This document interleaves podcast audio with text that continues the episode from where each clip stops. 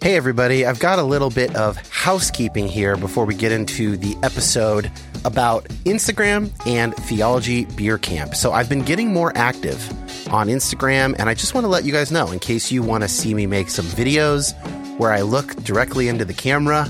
I'm sharing some stories and posts about basically all the topics that we cover on this show over at instagram.com slash Dan Koch. That's C O K E, and the link is in the show notes.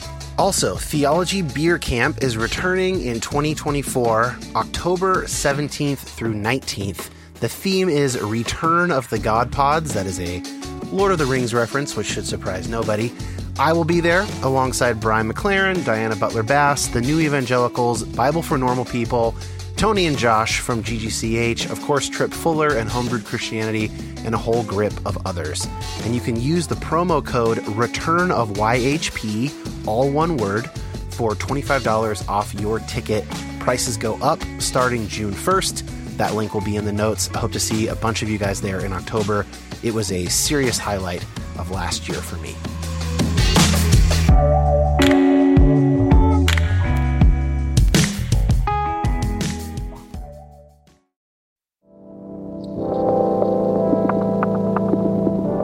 My name is Dan Koch.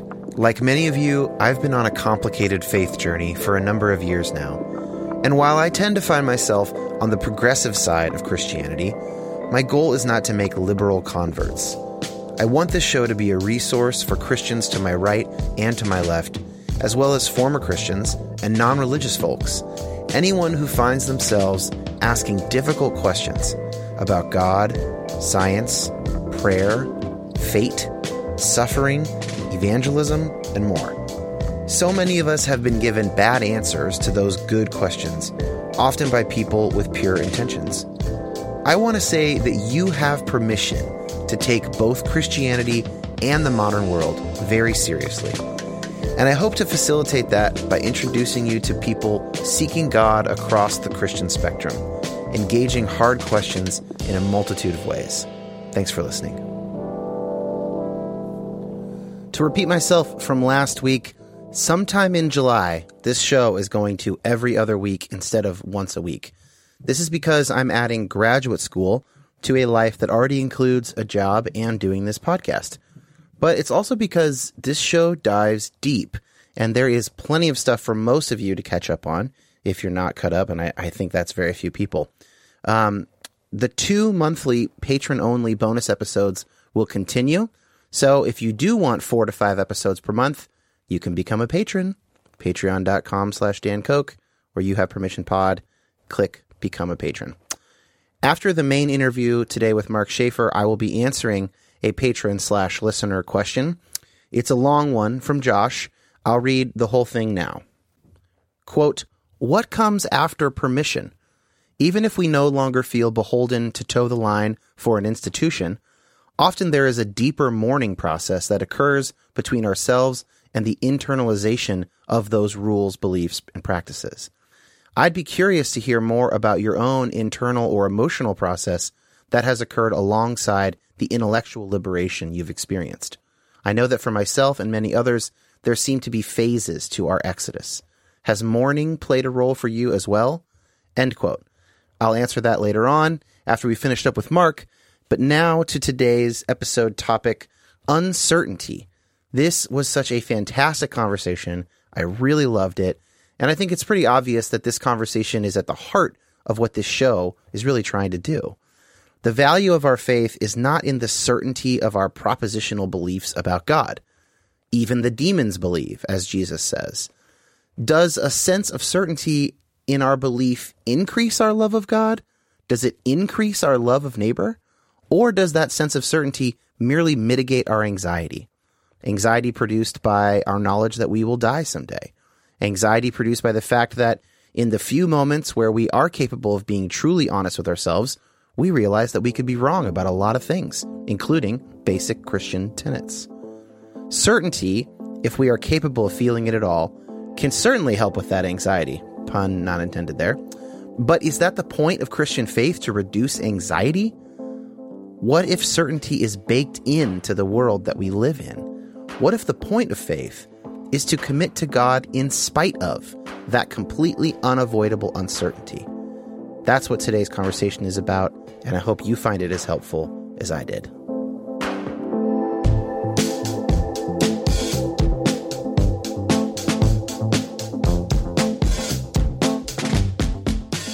Mark, I'd like to start by having you simply describe this tract that you mention in your book. We're going to dissect it later on, but I want to start with this image in people's minds because I think it's both telling and kind of funny. You you found it. It was called God, the solution to all your problems. Tell us about this thing.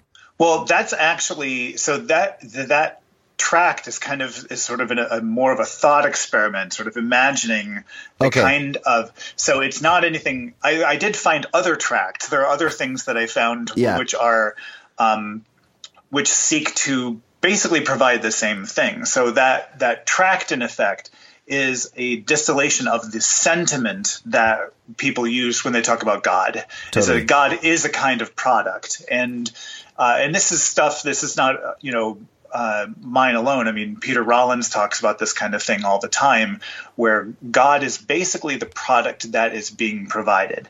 Um, it's, you know, the church will tell you it's not the sex, it's not the drugs, it's not the rock and roll, it's not the money. None of that is going to make you happy. But here, this product will, and this, and so God is marketed in almost exactly the same way that the that the other products that they're criticizing are marketed. Yeah, that's so good. Um, I guess I I'm have outed myself as a not careful reader by not picking up on distinction between a, a real track. Just, they just did a really good job, I guess. Yeah, I. I guess I wasn't surprised. Like, I guess I thought, oh, I could totally imagine having found that track. So, what does that say? Um, so, you write in your intro of your book that the world has a certainty problem. What do you mean right. by that? What I mean by that is that there is a kind of crisis uh, about basically with two camps of people. There are the people who are the certain and are uh, maintaining that certainty against all threats. That is, that they will shut down anything that challenges that certainty, that they will uh, close off conversation, debate, inquiry, and because they're afraid that if they dare to look at what they're certain about, it will collapse. Um, they may not admit that to themselves, but that's what's going on. And then the other group is the uncertain and they're the ones who actually admit unknowing and doubt and but they think then that they're doing something wrong because of it. So what you have is this weird thing where you have the people who are confident that they're doing the right thing are actually doing the wrong thing and the people who think they're doing the wrong thing are actually doing the right thing. And this is creating an unhealthy environment for any kind of meaningful interaction to take place and, and actually for any kind of thoughtful discourse. Because if you're absolutely convinced that you are absolutely right then what space is there for anyone who disagrees with you or thinks otherwise or has a different experience? And I think that that particular problem is causing a lot of trouble in the world today. And you're not only talking about religious people, right? There's there are other kinds of, of certainty. There's a kind of an atheist fundamentalism you find with people who really like Dawkins and Harris and all of that stuff. I mean, do you want to say a little bit more about how wide this spreads? Yeah, I mean, I think it's it's a human universal. Honestly, I think so. In any enterprise where there is a matter of opinion or speculation, um, and actually, I would probably argue almost in any enterprise that we engage in, um, there are people who are going to be absolutely certain about what they know or what they think they know. And that's going to be to the detriment of them being able to have a conversation about politics, religion, philosophy, art, science, you name it. Um, and to your point, uh, there is a surprising similarity in the way that certain militant atheists think and certain religious fundamentalists think. In fact, I think they actually think the exact same way. They're just coming at it from a different starting point, but they're winding up often in the same place. So, of all the possible worries with uh, this certainty problem, this worldwide certainty epidemic. What is your biggest fear or worry? I guess my biggest fear is that people who are sincerely longing for a meaningful spiritual or religious experience will be driven away by the by the perception that because they brook any kind of doubt then they're doing it wrong. They lack proper faith, that they're not sufficiently believing. And th- what will happen then is that they will leave the religious traditions then to the people who are absolutely certain about everything and Yeah. create no create no room for anyone else. Yeah. So what you're going to wind up with is a smaller and smaller group of absolutely certain people who brook no doubt whatsoever. I, I think I don't think that this is a fear. I think this is already a reality. I right, mean, right. and and we see this actually uh, in our politics right now, which I don't want to spend too much time on this, but you know, you can look at those graphs that Pew Research has done in terms of um, rating people on a bunch of uh, positions, and then they plot them from like consistently liberal all the way over consistently conservative, and those two colors have just spread further and further to the sides, and and you especially see it in the in the parties, right? You have like the Tea Party is able to totally dominate uh, for a while anyway. The the right wing, and then on the left, you've got basically like impeachment, even if it means we lose the next election. On the le- and you know, I don't want to have a debate about whether that's wise or not. I understand it's a hard choice, but you basically get like you know, shout my abortion, and and then on the other end you have let's restrict it even in cases of rape and incest, like just the the fringes. If people leave and they become independents, which has been happening in American politics, then you're left Right. with the fringes running the party, and it's it's the same thing in religious situations, right? Yeah, absolutely. You're seeing, you know, more and more people are identifying as none of the above, religiously speaking, right? That's And- kind of like being a political independent. Right, because they're saying, I know that there's something there worth talking about, but I don't like the way these people are talking about it. You know, I mean, I find all the time people will be surprised to discover what I do for a living and that I'm willing to entertain the idea that I don't have it all worked out. Well, what do you think I, because I don't believe what you believe I'm going to hell? No, I, I don't think that, you know, and people are shocked because they almost have despaired of finding anyone in a religious tradition who doesn't exclude them if they don't you know march in lockstep on every point. Right. Yeah. Well, it's it should be obvious to anybody listening why I've brought you on this podcast because we share a very similar sense here that if we can't put forward uh, a sensible option of faith for people who have thought through a certain set of questions or are asking a certain set of questions, if we can't articulate something that is to the task, then people will leave. And Right. one way of saying this is that um, unbridled certainty is not to the task once people really start looking at the evidence around them. That's absolutely true. I think the certain faith is actually a diminished one because it actually prevents you from doing the thing that faith is meant to do, which is to open you up to something larger than yourself, to make you humble. And, you know, an absolute certainty and conviction that you've got it all worked out is the least humble thing we can do, right? It's kind of claiming equality with God. I've got the answer.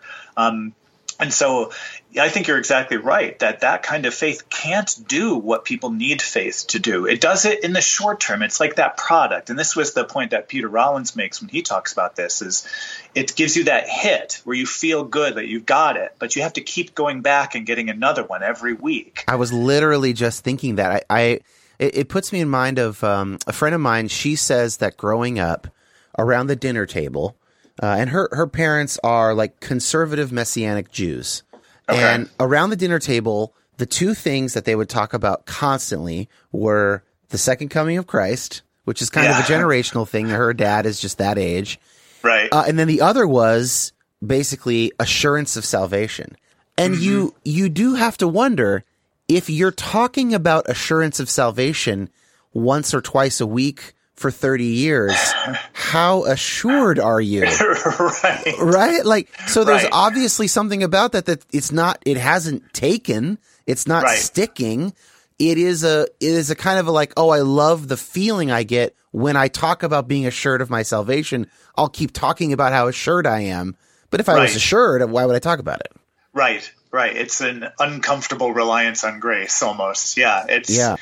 and I think that's what you you see that, which is why um, uh, there's a draw for those services and those religious expressions where that can be doled out, but you do have to keep going back to get it because it doesn't last. Sooner or later, the world intrudes, and then you doubt something. and You think, oh, I gotta, you know, go call my sponsor and get back to my certainty train kind of thing.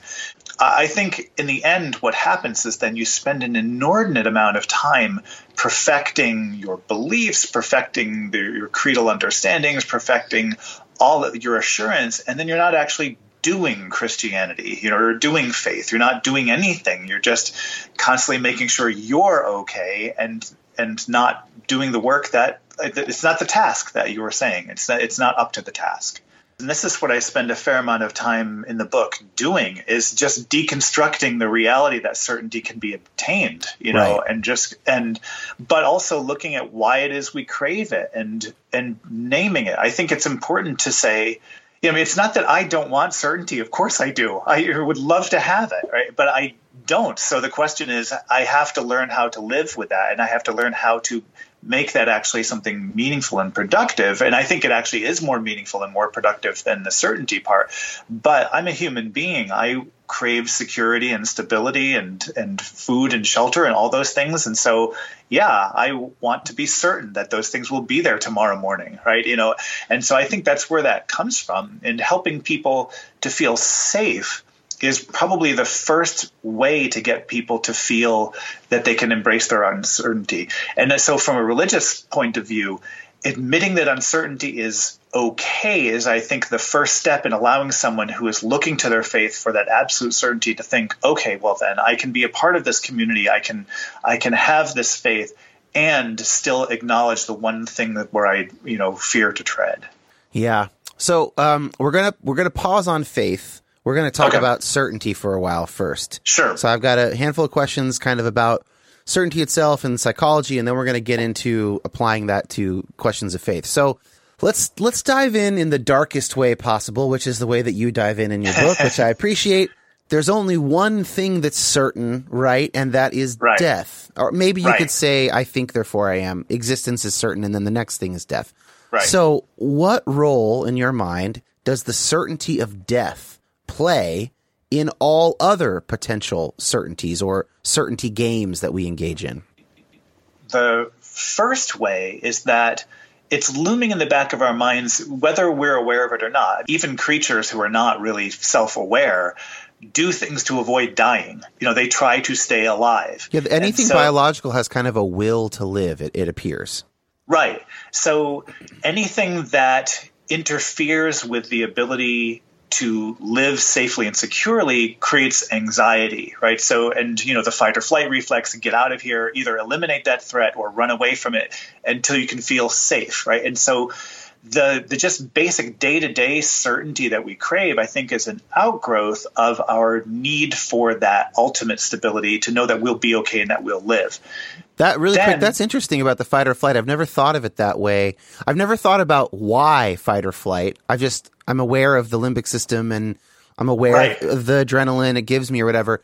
But that makes sense that you either you have to get rid of this threat either by running or fighting it so that then you can go back to equilibrium so you can be right. at peace again that's right. interesting yeah right. And that's why you know modern life is so stressful because we can't you know just run away from that staff meeting or punch everyone in the staff meeting. You know we have to deal with it. And it creates anxiety because we don't know how to resolve and get that sense of stability back.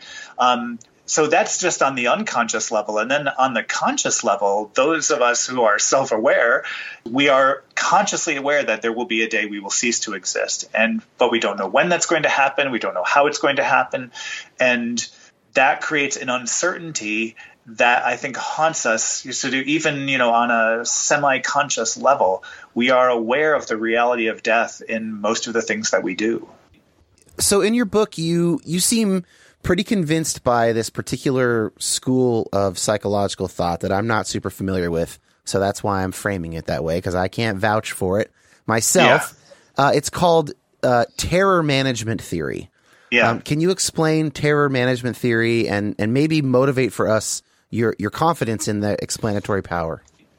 Uh, a student of mine when I was telling her about this portion of the book, and she said, "Oh, that's just like terror management theory." And so I, I looked that up. And so uh, it was uh, more that you came to these, you kind of came to this more intuitively, and then you figured out there's a name for it. By the way, I appreciate right. that. This is the difference. Right. Not everybody reads. I'm not trying to brag. Not everybody Right. reads academic stuff. Yeah. If you're reading academic stuff, you have to name the theories you're talking about because you have to kind of credit the people who thought of them. In popular Right. books, people don't do that. They just say things. They don't necessarily Right. attribute anything. And so Right. it can it can feel kind of weird, but like it's actually really healthy to say, yeah, I am an amillennialist or whatever it is. Like anyway, that's a pet peeve. We don't have to spend any time on that.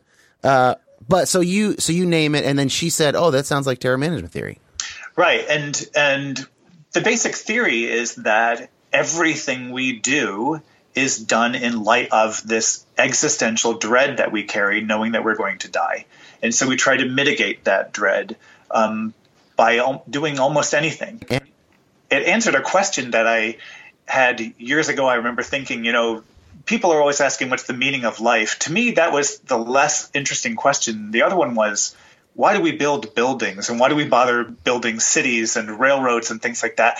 You know why are we so busy? And i and the answer that this theory gives is it's a way of staving off the existential extinction. You know it's a way of staving off death it, by establishing something permanent or by creating a you know a, a life where you feel more secure and you can push that dread off a little bit more.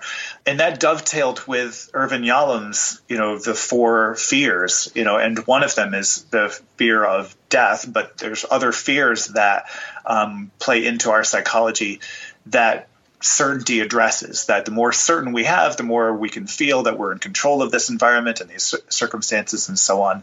Um, and that's so I thought that was a really interesting way of looking at it was that the that there is this dread whether we're aware of it or not that operates subconsciously and consciously uh, to drive us toward impels us toward a kind of certainty seeking Another thing that you talk about is something that comes up decently often on this show. It came up a whole lot on my previous podcast, Depolarize, which was more focused on politics and, and some psychology. In Jonathan Haidt's language, it's the rider and the elephant. In Daniel Kahneman's language, it's systems one and two of our thinking. What they mean by that is basically there is an unconscious part of us that does very quick, very automatic, almost reflexive thinking and decision making and and and really has a kind of a leaning. That's why uh, Haidt calls it an elephant. And then there is the other part of us that occasionally thinks that is system two or the rider, and that's like deliberative, rational. You know, if someone's deciding which school to send their kid to, they're using system two. But if they are, I don't know, uh, choosing what to watch on Netflix, they're using system one or, or whatever. Um, what role do though does that distinction between those two parts of our, our cognition play when it comes to talk of certainty and uncertainty? Well, what I found so interesting about Kahneman's thinking is how how much we are actually using system one, the snap judgment system, when Yeah. we think we're using system two. Yeah. Uh, and and one of the things he points out is that the energy that system two requires is greater um, in terms of just brain processing and also just time. And so he said, you know, in effect, if you want to doubt, it takes energy to doubt, you know. And so Yeah. the the reality is, our brains. It's just cheaper to be certain, you know. It's it's just easier to snap into black and white thinking, the either or, you know. It's got to be this, got to be that, because the other one takes more energy and more time. And so I think what that means is that even when we want to embrace uncertainty, our brains are kind of conspiring against us because it's quicker, easier, cheaper to go the certainty route.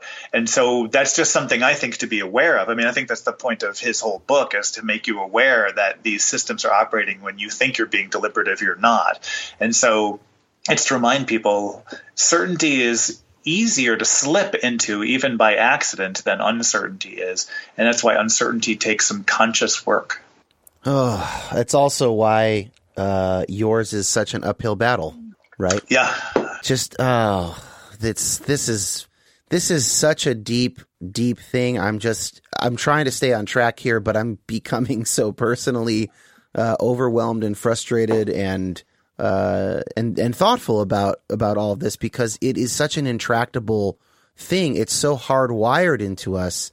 It is hard sometimes to have much uh, optimism about it. Do you do you struggle with that yourself? Yeah, I mean, in order for anyone to buy what I'm offering, they have to already kind of and embrace my open my first premise which is the the doubt is okay right? And so that's why you know when people ask me what the uh, elevator speech is or what those i always tell them the book is about the unavoidable nature of doubt and why that's a good thing. So basically reminding people that doubt is unavoidable that you, if you think you can run away from it you're you're in error. I mean everyone doubts. Yeah. and and so by saying it that way this is an unavoidable thing. It's an unavoidable reality but that's also the good thing. Then it kind of pushes people into the place of discomfort but immediately then tells them that there's a way out that's actually not out of the doubt but a way out of the despair of doubt one more question on the psychology before we uh, turn our gaze at how it interacts with faith another phenomenon you mentioned in the book that I'm interested in is called need for closure. Mm-hmm. Can, you, can you talk about that a little bit? Yeah, it's another one of these psychological needs that we have where we like resolution to things. And uh, the world doesn't actually give us a lot of resolution. I think that's why stories and narratives are so appealing, is because they have an ending to them. Um, and so when we don't know what the end is, when we don't know how whether something resolves, there's a part of us that remains really unsatisfied and and anxious about that. And so what happens then is that we will sometimes provide an ending or provide an explanation where no such ending or explanation exists because being wrong about that is less problematic for us than having this gap in our perception or gap in our understanding. We'd rather have the an incorrect answer than no right answer. This is so interesting because it lines up really well with something I have been reading about and thinking about a lot recently. Uh, John Haught, the philosopher from Georgetown, has a book called The New Cosmic Story, and then before that, a book called leaning, resting on the future. And I'm, I'm going to have him on the show, I think, to talk about this. But the idea is that um, there are different ways of looking for ultimate answers. They're sort of looking to the past. This is what a lot of physicists and cosmologists will do, and biologists will do this. And then uh, also, when we go to like Adam and Eve, uh, when we go right. there for our ultimate explanation, that we're, we're looking to the past. Then there's looking to the eternal present this is what like most Eastern philosophy and a lot of Western religion does. Like, no matter what time you are in history, you have access to sort of the eternal present of God. And then if you can plug into that, then you can transcend your time and place and your enculturedness and your embeddedness and all of that. And he's like, neither of those really work anymore, given what we know about the universe. We need to look to the future. We should mm-hmm. expect God pulling us from the future. And what he says that does is that puts you in the middle of a story as opposed to outside of a story, eternal present, where you right. can say, well, we know the end of the story because we can we can latch onto the eternal present, or the story already happened and we know what it means. And so here's the wrapping up. There's two things that I think about when I think about him saying, if we recognize that the universe is unfinished, it's the story is still being told. We don't know how it ends. Number one is that that does seem to explain the data of our experience better. It right. seems it seems illogical. It seems to not be a good creation. It seems to you know, or we, we seem to have uh, hints of both good and bad, and the resolution is not at all clear. And so, in that sense, it's it's powerful because it has better explanatory power over certain parts of our experience. On the other hand, what you're bringing me uh, of of mind is that it is tremendously taxing to yeah. acknowledge that you're in the middle of a story and that you don't know how it ends, and you basically have to be willing to permanently suspend this need for closure for your whole life when you think about the most important thing to you, your faith, assuming that it is. Uh, and so I'm both heartened by this possible approach and terrified by it because it means I'm to have to live in this middle space forever. I don't know if you're familiar with his thought. I kind of just sprung that on you, but any response you have would be interesting.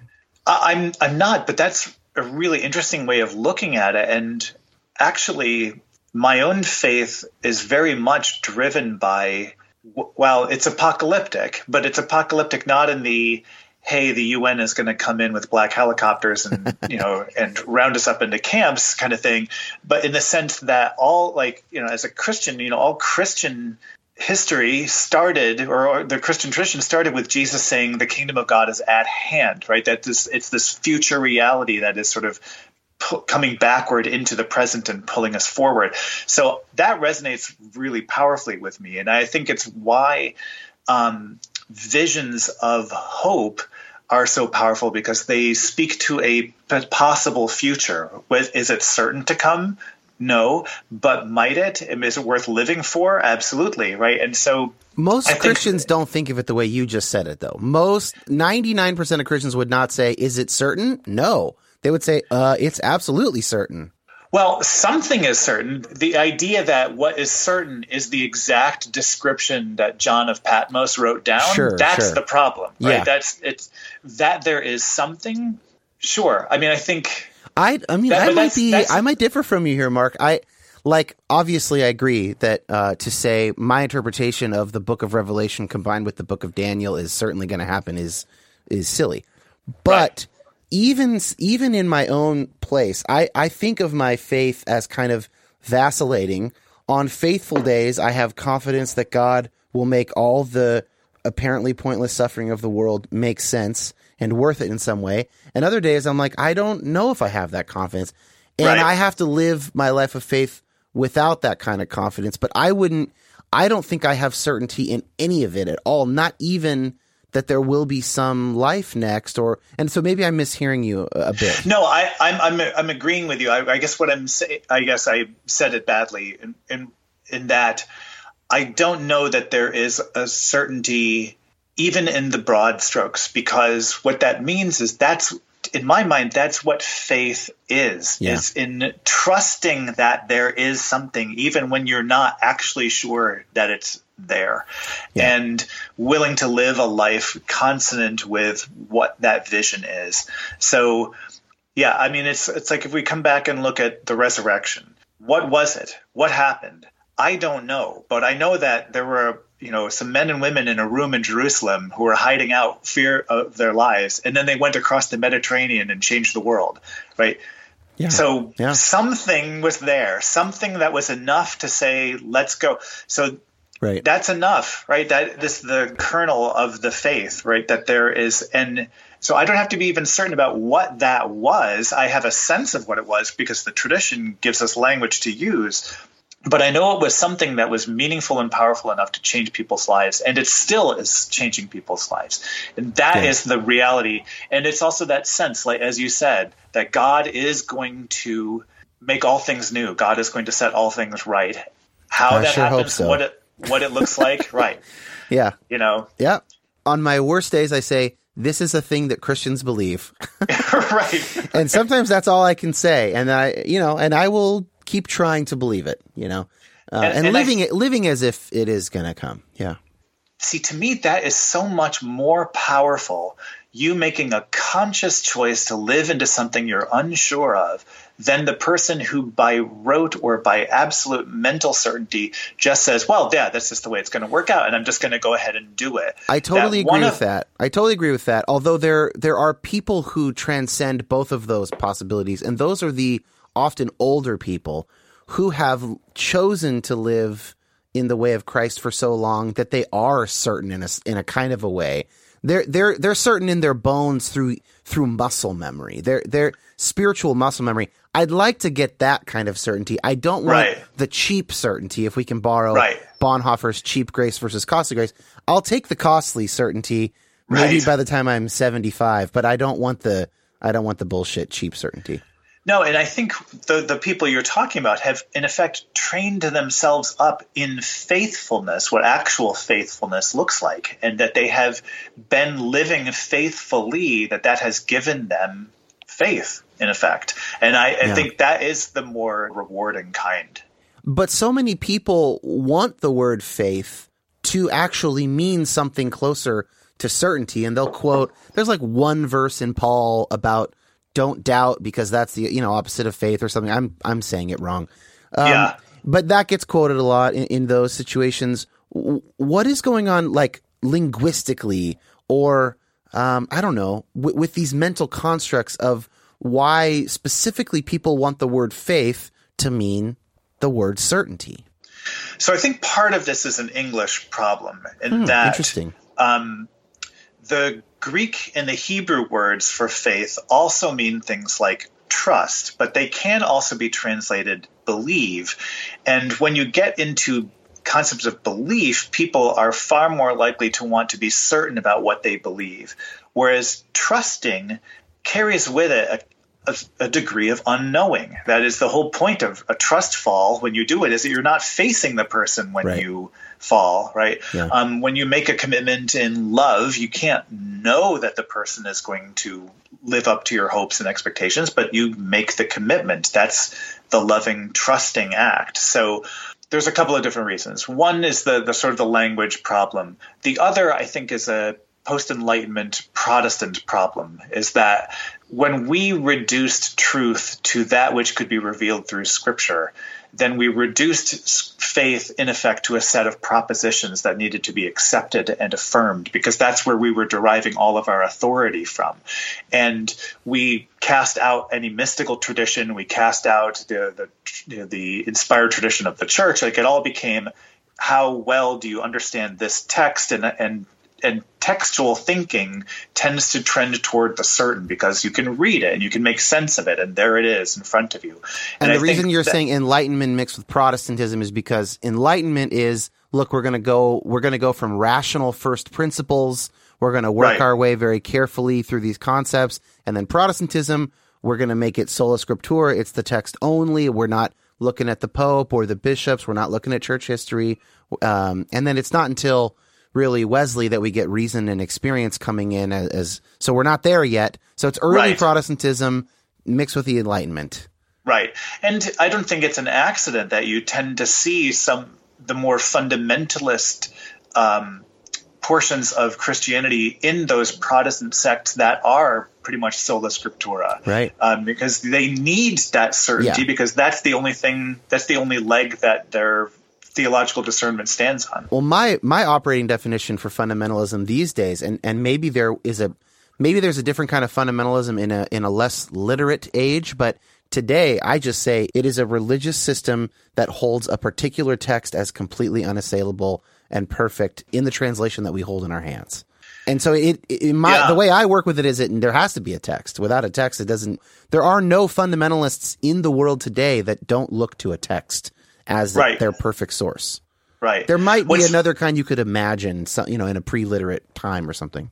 Right. But what fascinates me about that is so often the fundamentalism doesn't actually read the text. I, I mean, questions about, you know, what, what are the, what is the order of creation? You know, you're looking, you've got two accounts in Genesis and they don't reconcile easily, but Right. that's not a problem for the fundamentalist. They have a, they actually have an extra textual answer for that, right? They, uh, the different gospel accounts of the, of the crucifixion and the resurrection. uh, Or uh, how long? are- yeah, one day or forty days after the resurrection. How long did Jesus hang around? Yeah, Exactly. Exactly. Right. So the bigger problem is that the text that even they're engaging with doesn't actually exist, that they've kind of created a construct and then they're loyal to that, but they're not actually talking about the actual biblical text. yeah. Well, fundamentalists are a little too easy. Uh, let's take on someone our own size here. Um, Sure. they're just too easy to argue against. But this is this is kind of fundamentalist adjacent. I love this thing you did in the book. You actually did some research. You did some sort of Google Analytics on Bible answers. Right. Um, and so there's this huge industry, at least online anyway, of sort of Bible answers. What did you find in that research? What I found was really interesting is that the majority of the questions that people are looking for are questions of either sort of, you know, what is the right belief on some issue, or what is the right practice, or or actually just these arcane questions, you know, about the text itself. Who did Cain marry? You know, questions like that. Um, and so Well, that's interesting. So it's almost like it's either give me the answer or give me the reason I can still look to this thing to give me the answer. Because these are the problems I'm having. Cain's wife, for instance. Yeah. Exactly. So what's interesting is that all of the questions are the kind of question that could be answered in some way. I found very, very actually, I don't think I found any in just sort of diving down in the, the more popular questions, um, questions that had anything to do with meaning. They were all, I think there was one question that said something like, you know, what is the importance of the resurrection? Which, okay, that's getting at why, yeah. you know, but everything else was really you know, is it a sin to do this? Is it a sin to do that? Why aren't there dinosaurs in the Bible? You know, those kinds of things. You know, why do men have nipples? I think that was the favorite question that I came across. Yeah, yeah, yeah. You know, because, That's a big one. You know, yeah. it's a big one, right? Yeah. Because there's an answer that can be given. And I think that's why this industry is so successful is because it is meeting that need. People want their questions answered and answered definitively and decisively. We talked a little bit already about why certainty in general, as a psychological thing, is so strong. The pull of it is so strong. Is there anything you can add to religious certainty? Like, is is there a reason that that in particular is is a strong pull? I think because part of the way that um, religion is marketed, and so that whole God is a product thing is one of yeah. the ways religion is marketed. Um, and if God is a product, then that product had better work. You better be certain about your product. Um, in the same way that religion is also marketed as a resolver of doubt, as an answerer of questions, it's marketed as you know a way to banish your doubt. So I think what happens is the way religion is presented, and this is you know the Joel Osteens of the world, I mean this is the megachurches that they're all selling a product that is designed to smooth out your life. Um, you need to have certainty in order for that to work. That it's not actually being marketed as a kind of dynamic system of reflection and engagement and mystery and wonder. It's saying, oh, you have a problem? Here's the answer to that problem. And I think that's where we're getting that that drive for religious certainty. Let me play a little devil's advocate here though.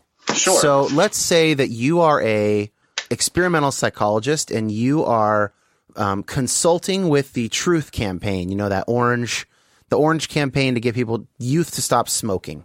Yes. And you're consulting all the relevant research, and you're saying, look, I think if we if we phrase things this way, um, of all these 20 million youth who will see this advertisement, five percent more effectiveness. You know, based on the research. Uh, is that not what megachurch pastors are doing? Are they not simply using psychological principles to get something into their lives, which even secular psychologists will admit religion increases happiness, it increases self esteem, it pe- makes people more involved in their communities, it, it strengthens their friend bonds. Um, I mean, why not just look at it that way and say, hey, fair play? You know what? That's I mean, that's as reasonable an explanation and a justification as anything else. But I that's but obviously not to, what they think they're doing. You know, right? right. It's also right. It's also not what they think they're doing, but it's also not what and you know i'm speaking from a christian context not what we are called to do right? Jesus did right. not say go into all the nations you know baptizing them you know so that they feel good about themselves right? Or so that they have more productive work and personal life. You know the whole point is to witness to the radical transformation of love and grace in the world and that requires work not just membership. So I mean, that's fine as an abstraction, like religion, but that's not what I think the gospel is actually requiring of us. And to sell it that way is actually, I think, to diminish it, to diminish the real impact that any religious system can have on someone's life and helping to discern meaning in a way that is powerful.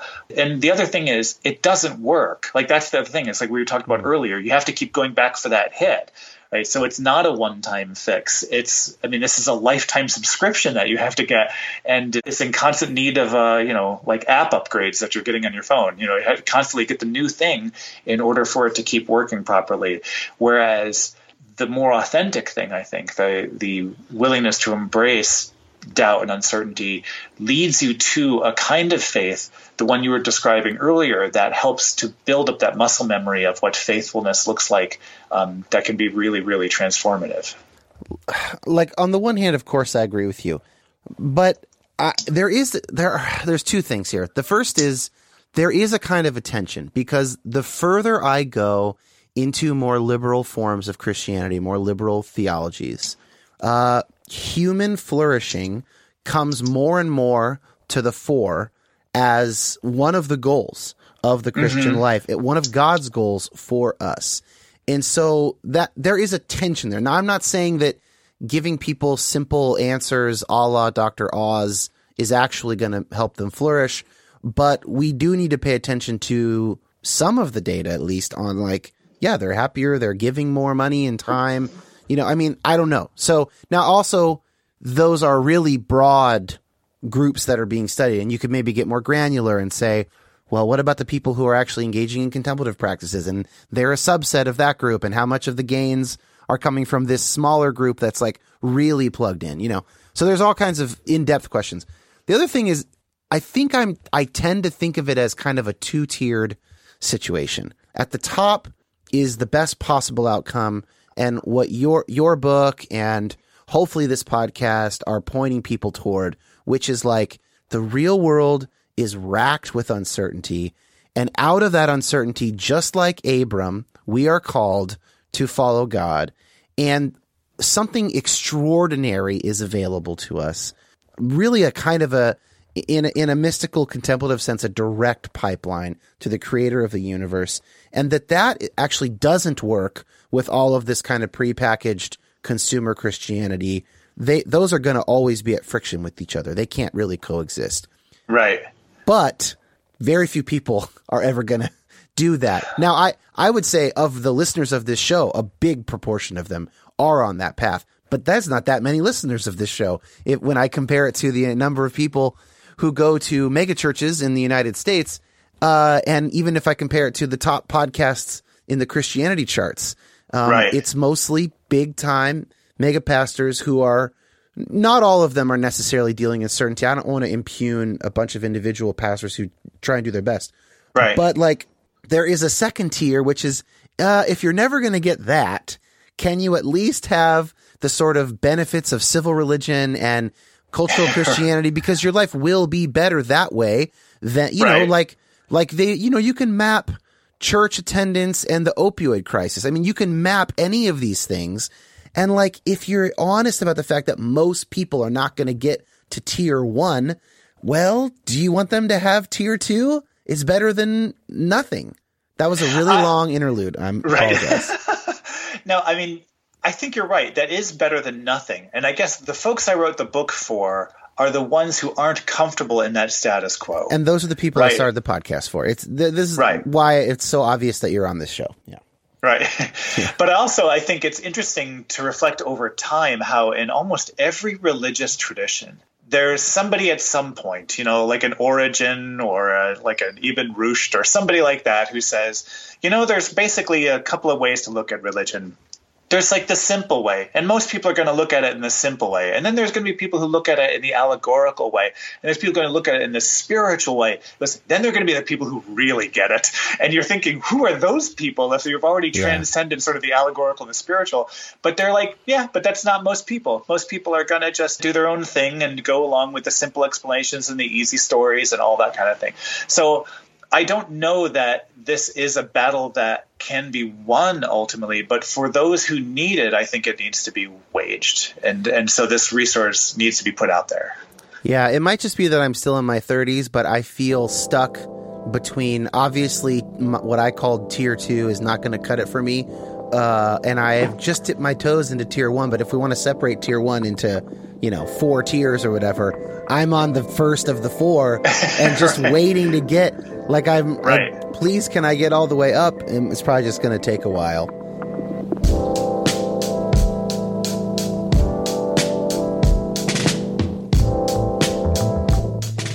I've got a question for you. Do you remember a Christian punk band from Santa Cruz, California called Craig's Brother? It's okay if you don't, but as for me and my friends, we loved Craig's Brother. Their guitarist, Adam Nye, ended up going to seminary in Scotland and becoming a professor. And he, have, he and I have stayed loosely in touch. And he responded to something I wrote about inerrancy on Facebook recently. We got into a little chat, and we realized that we should just record a real conversation about this topic. He went into college looking for a way to not believe in inerrancy and left believing it. And as you know, I'm not an inerrantist, but we had an interesting and, of course, very civil conversation about each of our motivations and intuitions around this incredibly central and usually quite divisive topic. And that conversation is the latest patron only bonus episode. Patreon.com slash Dan Koch if you want to join the Patreon. Here are some clips of my conversation with Adam to wet your whistles, so to speak. So that's interesting. So you went in there looking for like something else that worked better than the Mhm. kind of inerrancy that you had held up till that point, and then you ended up coming out with like a version of inerrancy. Yeah, yeah, I'd say that's right. Um, within Protestant scholarship, we should be clear that the reformers did not. They, they did react negatively to the medieval uh, allegorical tradition, but they did not react to that negatively by withdrawing to a naive literalism. They had a rich typological way of reading the text that um, was was certainly not naive. I I tend to be of the view that like yeah, a lot of shit has changed in the last 175 years. We know things that they didn't know. They didn't have archaeology. They didn't know the size of the universe. Uh, they didn't know so many things that that don't necessarily bear on questions of salvation, especially. Like I, I've heard changing attitudes, but in terms of things we know about the ancient world better than the ancient world knows about, I would question the inerrancy of modern research methods on gaining us that kind of new knowledge. I, I'm not sure we really have that better of a leg up on the ancient world than the ancient world did. Um, and so, Assuming you an know, evolutionary account of human origins, would would you Yes. attribute sin to non-human animals? I think that's a really hard and interesting question. I'm not I'm not uh, opposed to some notion of it. I think that sin, the capacity for sin, probably develops as the capacity for will and choice and Oh, okay. determination and, and future outlook ability. You know, as all that develops, you're more and more able to sin. A little kid can sin, like a kid can lie, but a kid can't a human kid, yes. yeah, a human kid can lie, but a human kid can't like engineer the Holocaust. Like they can't, you know what I mean? Like they're just they can't sin Sure. that high. They can't uh, they can't plan out the uh, on the mur- uh, a perfect crime. You know what I mean? Like so They're not as effective in the results of their sin, but they Yeah, have like they can they still can have evil intent. yeah. Yes. And I feel like our cat sometimes knows that she's doing the wrong thing. Like I don't know, maybe that's it. I, I- don't, you know. You're right. He invokes a hierarchy, uh, uh, an anthropological hierarchy backed up by like divine will to say that like yeah. Yeah, you're right. He invokes that in order to say that this is how this ought to play out in a cultural sphere. But the church has been pretty comfortable translating that like the way that works out culturally Yeah. for a pretty long time. No, Um, I, I agree, and and the church is going to increasingly become comfortable uh, working out the homosexuality thing and, and calling that cultural. Which I knew that's where that though- was going next. Even though I don't want to go there, I don't think that that's the right argument. By the way, I, and Good. I I did an episode Yeah. on it. I think of I think a far better argument is to actually call out the misogyny of the time and to include women, slavery, and homosexuality as stemming from the same basic societal assumptions. I know you're not going to be convinced by that argument. I can tell, but okay. that, that that's, that's a better argument than Matthew Vines' argument of like he's talking about pederasty, not sex. Like, no, he really thought that like women were lower than men, and so did everybody else. But where, where where I've come more, I guess maybe in the last like six seven years, is just to say that like I, I, fi- I find myself needing to guard more and more the idea that I'm critiquing a portion of Scripture by the fullness of revelation revealed in Christ.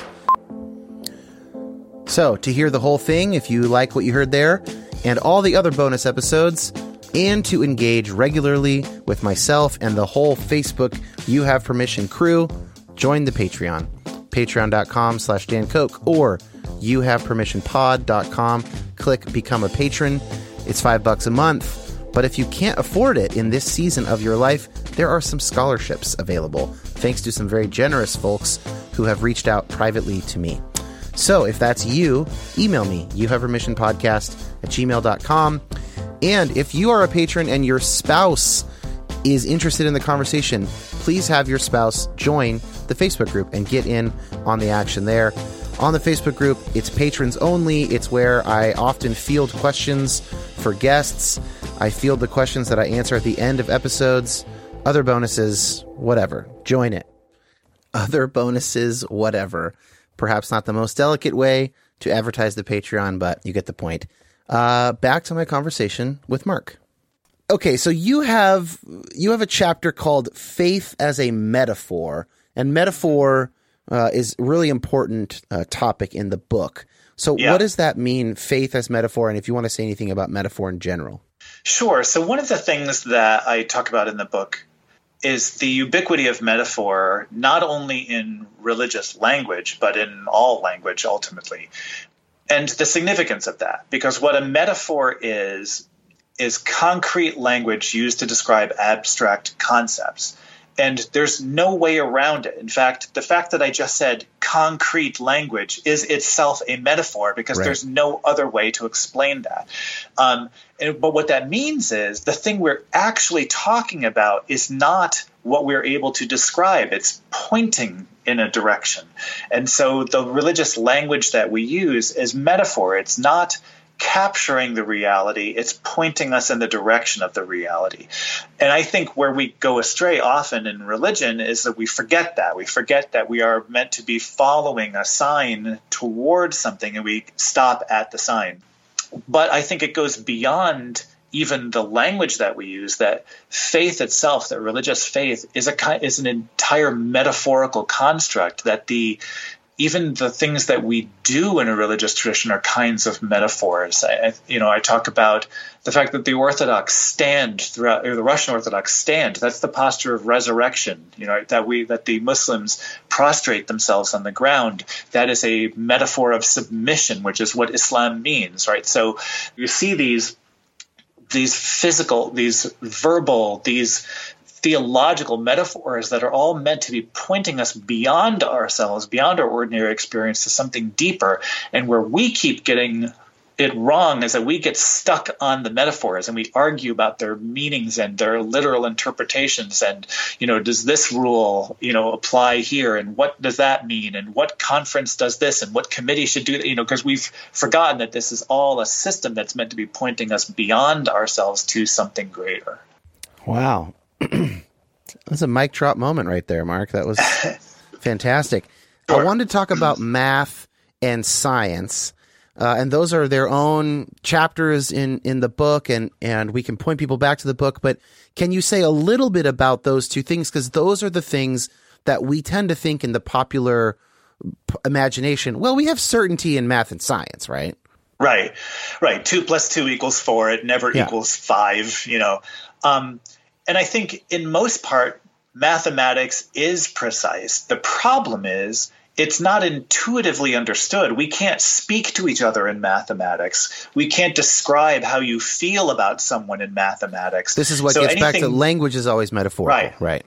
Right, right. So anything meaningful has to be communicated in language. And even the math is communicated in symbols. We have to attach symbols to these concepts in order to use it. So we're already a layer removed from whatever reality there is. You know, uh, I read this fascinating book um, by Mark Green on on you know is God a mathematician? I think it's called, and it, the book is basically asking the question of is math actually a thing or is it something we created that just happens to work? And it's a fascinating you know question is there actually a concept of five that exists in the universe you know or is it just something we wrote down of five ones you know Right. um, and so i think there is even an uncertainty in mathematics as precise as it is but the problem is it's not really useful to us for the things that matter to our human experience and then when it comes to science there's a popular understanding about what science is and what science does, and then there's what actually science is and what science does. And when you look at the scientific process, you discover there's a ton of uncertainty from the very beginning, and that scientists aren't trying to come up with certain answers. They're trying to come up with likely answers that someone else can dive deeper into. Right. They're trying to disprove someone else's certain answer, right? They're trying to say, well, I'm not so sure about that. So that the entire enterprise of science is actually built on probabilities and built on maybes and built on you know provisos. You know, you run an experiment a hundred times and you get a certain result 80% of the time. Does that mean it'll always work out or just the hundred experiments you did? And the scientists don't claim to have certainty. I think it's we look to science for certainty because we're looking for certainty wherever we can find it. And science, especially as it's popularly portrayed, gives those answers. I mean, in the media and TV, science is always giving you the answer to something. It's the murderer, it's the you know, it's the the cure for the disease, it's whatever it is, science gives it to you. Real science doesn't actually work like that. No, it's always probabilities of increasing or decreasing likelihood and and always tentative conclusions. Um, and, and that's good. That's, that is actually the best way to know things that can be empirically verified or measured right. rather. Um, let's say a, a little bit more about language. So you talked about how it's metaphorical, but you also talk about how it is ever changing. So mm-hmm. words are always changing. English dictionaries have to be updated every decade or less because it's just this amorphous thing. What does that mean for the conversation about certainty and uncertainty? Well, if the very medium that we use to communicate to one another, not only our experiences of the world, but our observations of it, is in constant flux, then there is an unavoidable uncertainty at the heart of even the most straightforward conversations. Um, I mean, so much of the conversation that you and I are having right now is actually facilitated by the fact that you and I can see each other, and so we can read some of the non-textual cues. Totally. You know, I asked that, to use video, right. even though we're not going to use the video, because it makes for a better conversation. It sounds more right.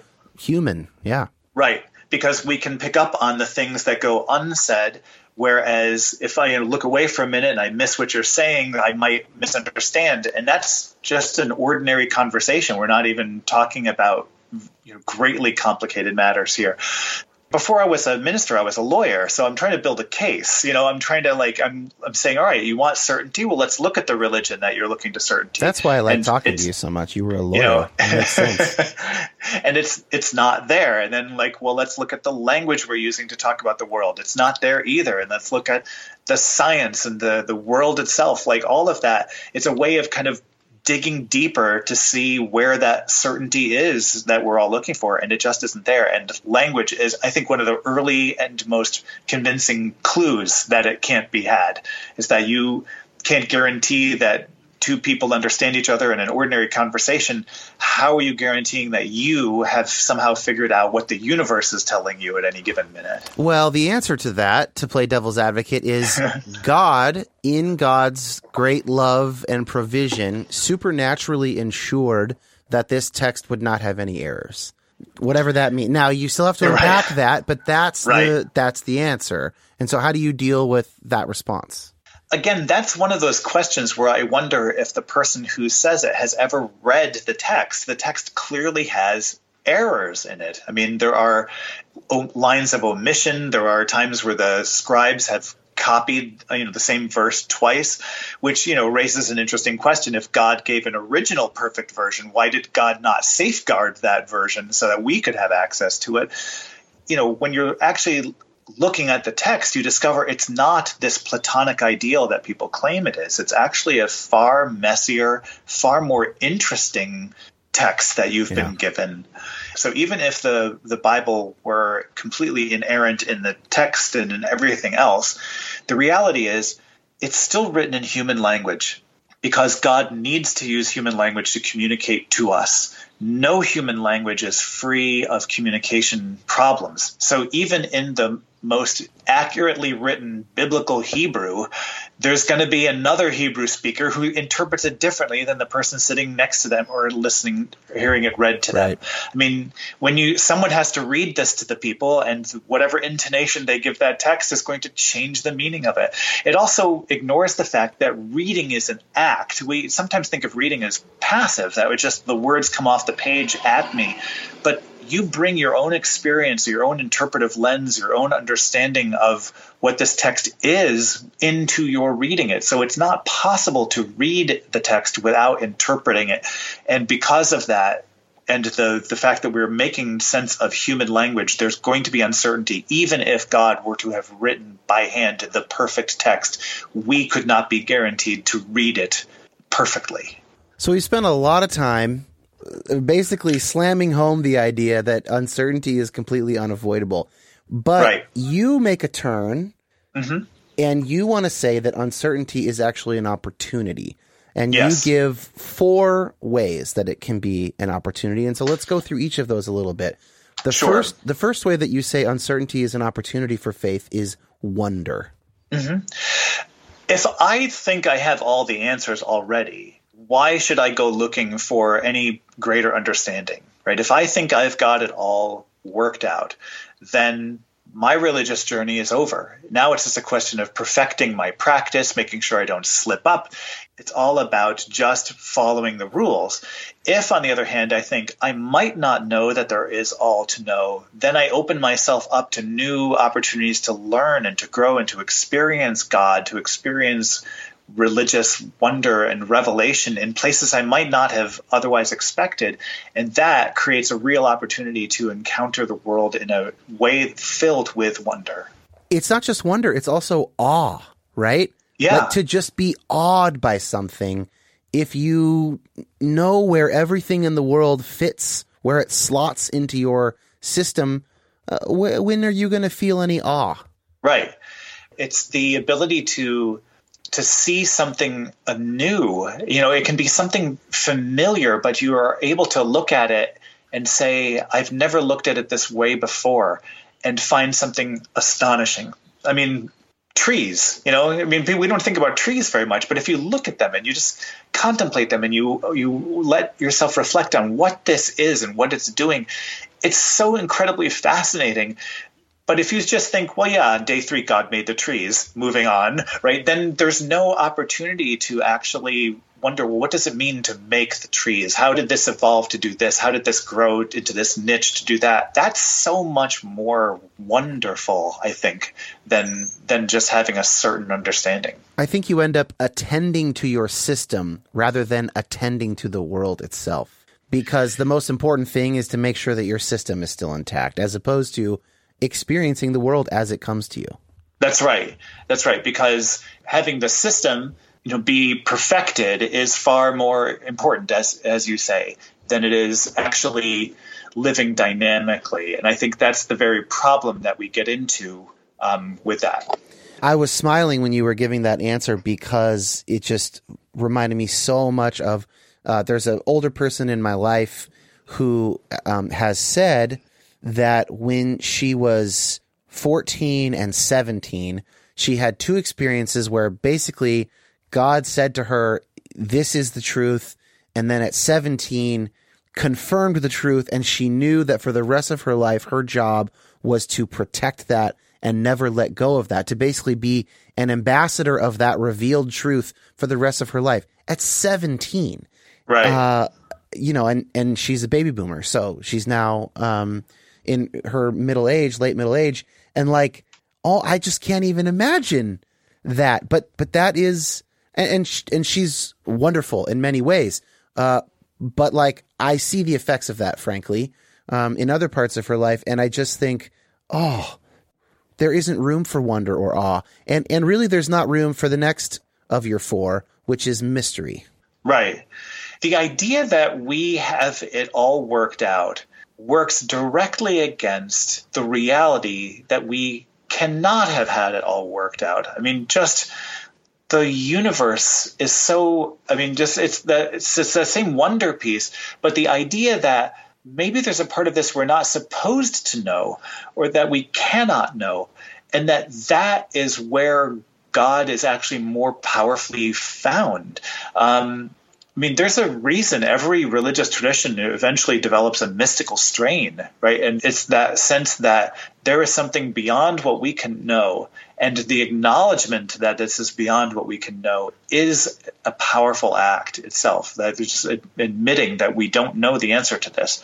Um, And so being open to embracing mystery, being willing to be part of the story and not at the ending, right? You know, is the saying, I don't know how this ends. And that's okay. That I think can be a liberating thing. And and the fact is, you know, uh, the mystics they're onto something. You know, the fact that mystics in every tradition also sound alike suggests to me that they're stumbling on some common, some universal truth that they have access to because they're willing to engage with mystery. Um, I think I told a story in the book about an Orthodox uh, service I went to, and I'm a big admirer of the Orthodox because they're so willing to embrace mystery. And the pastor, as a, a colleague of mine, was giving a sermon in which he was talking about, you know, the sort of the challenges of the world and, you know, uh, violence and injustice. And he said, you know, this raises a lot of good questions. And why does God allow evil? Why do the wicked prosper? Why is there suffering? And then he said, and a perfectly legitimate answer is, I don't know. And then he just moved on with the rest of the sermon. And I remember being so impressed by that, thinking, I know so many Protestant churches where we would still be talking about the answer to that question so that people felt that it was okay. And instead, he said, there are mysteries that we can't understand, and that's okay. And, and it was a wonderful moment. Yeah, there's that need for closure again. Right. Um, now you've you've already touched on this one a bit, but there might be a bit more to say. The third way that uncertainty can be an opportunity is a deeper and more meaningful faith than, for instance, I guess, certainty. Yeah. And, and this is where it comes down to what faith actually is. So, if faith is about trusting and trusting that there is a purpose to all of this, trusting that there is meaning, trusting that there is love and grace and justice in the world, that these things can be brought to fruition, then you live your life in a way that is not only more fearless, I think, but it's it's bolder that you've actually done something by responding in faith because you have acknowledged what you do not know and said, Nevertheless, I go forward. Nevertheless, I take that step out, like Abram, right? That we are called out of this world to lead a faithful life. That only works if you're taking a risk, right? It's, so it doesn't take a lot of faith to stand on a giant slab of granite, you know, it takes a lot of risk to cross a rickety rope bridge. One of those is a more meaningful act. You'll go home afterwards and say, I can't believe I did that. That was incredible, right? You know, because you put something at risk and you, you took a chance and you, there was a payoff at the end. I think it's with love. I mean, uh, I mentioned Peter Rollins earlier. He sort of imagines two couples. One's got all the prenups, one's got all the contracts, all the guarantees. They know everything's going to work out. The other says, don't know how this is going to work, but together it's you and me. And he says, of the two, only one of them is actually committing in love because they are willing to take a chance. They're willing to trust each other as opposed to have all the assurances ahead of time. So I think we know what experiences are more meaningful to us. We we intuit that because we seek them out. And what uncertainty allows us to do is to incorporate that kind of trust, that meaningful expression in our lives of faith. Yeah, something I have um, been a little bit fond of saying is like, suppose someone came to you and said, I'll tell you for certain that if you accept Christ right now, you will spend an infinite amount of time in heaven. And if you don't, you will spend an infinite amount of time in hell. Uh, are you willing to take Jesus into your heart? Like, that's not faith. I don't know what that is. That's hedging right. your bet. Like, that's just a, a no brainer. That's like you that's, literally have to be insane right. to say no to that.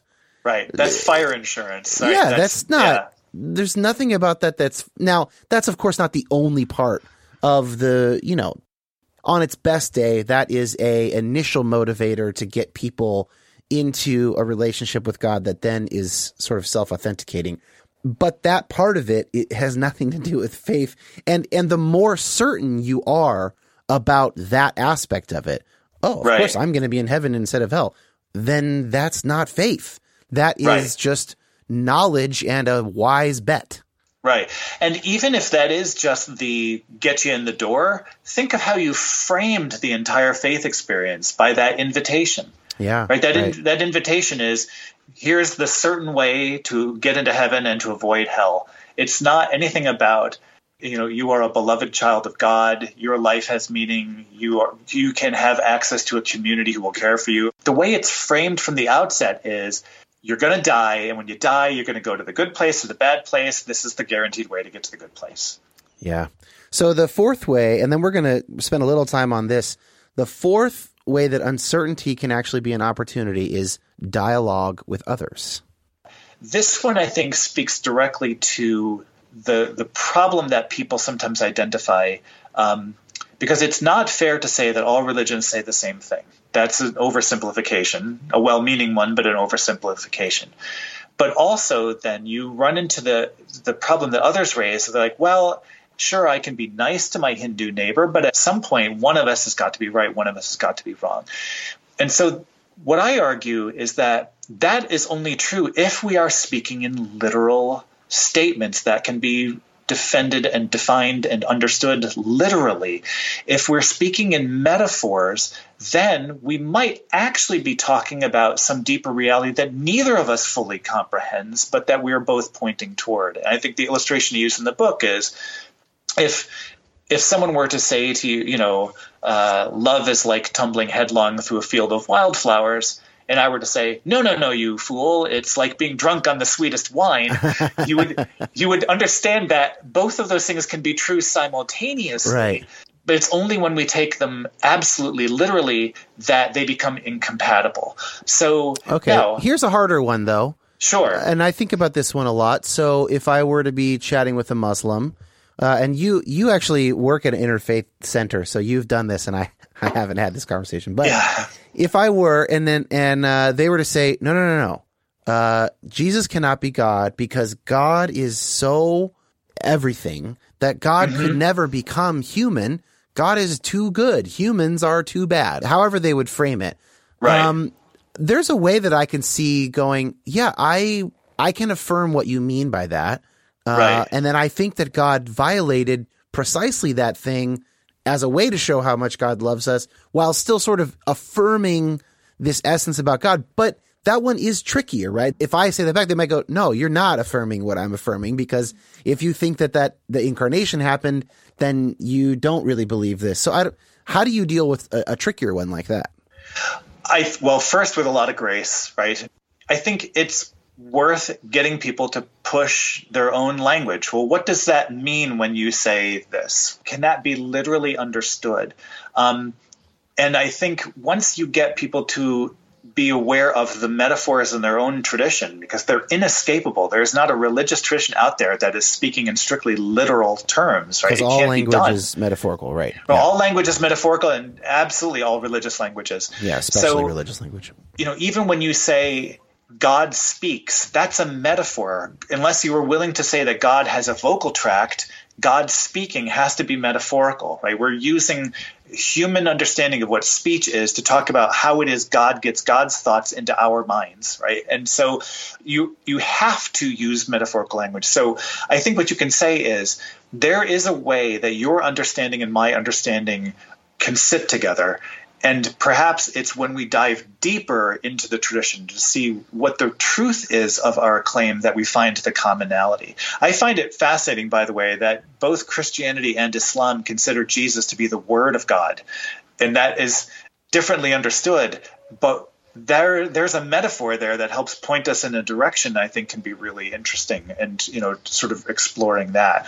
Um, but that's how I would go about it is just invite the person to reflect on their own metaphorical system and then use that as a way of saying perhaps there's a way that the metaphor I'm using is pointing us in a similar direction. Is it okay if you get all the way down there and the metaphors are saying different things? Yeah, absolutely. I'm not going to be the, the one that says, and then then you have your answer. Right? That's not how I roll, clearly. Right? right? And I think it's okay to say, you know what? We don't know how to reconcile this, and that is also okay, as long as I acknowledge that what I think my metaphor means and what I think my metaphor is pointing to is not an absolute certainty. I could be wrong about that you know, the fact that I wasn't able to find some common ground doesn't mean that there isn't common ground to be found. It just might mean that I lack perfect knowledge and understanding, which is what I've been arguing the whole time. Right. So I have a bunch of these fantastic questions from patrons of the show, Sure. and and there's one that I need to ask right now because it because it follows from what we're talking about. And there's really actually two questions here. In your work in the Interfaith Center, are there universal principles that unveil themselves? And then the second question is, could we be certain of those universal principles that we see among faiths shared, or are we also uncertain about those principles? That's an interesting question. I think there are universals, and I think that some of those universals trend toward what we would call love and justice and mercy. You know, compassion is a huge part of all of the religious traditions. Um, seeing the sort of the God nature in each of us, that image of God. Um, again, another metaphor, of course. And I think that there are these common principles that, of course, you know, lots of people have looked at over time and then tried to fashion universalist religions around those. I mean, Baha'i Universalism, Unitarianism, things like that Yeah. are all basically trying to distill down the universal essentials of these different traditions. So, and I think there's something there. The the problem is this is in human experience, so it's limited by our own humanity. We don't know whether these are universal principles or universal human principles. Um, but I think it's you know we don't have to be absolutely certain about something to be able to rely on it and to to make a reasonable commitment of trust in those principles. So I think if you see enough recurrence, you know, across different traditions, you can say there's something there about compassion. I think it's safe to rely on that. Uh, yeah, but here's the uncertainty. I mean, this is this is kind of how I frame the ultimate question when I think about it. Is the uh, being religious is to say there is meaning in the universe. There is some sort of purpose or some sort of narrative that will make sense at some point. And to not be religious is to deny that, is to say, no, there is no such narrative. It is chance. And it might be beautiful, but it's not going Right. anywhere.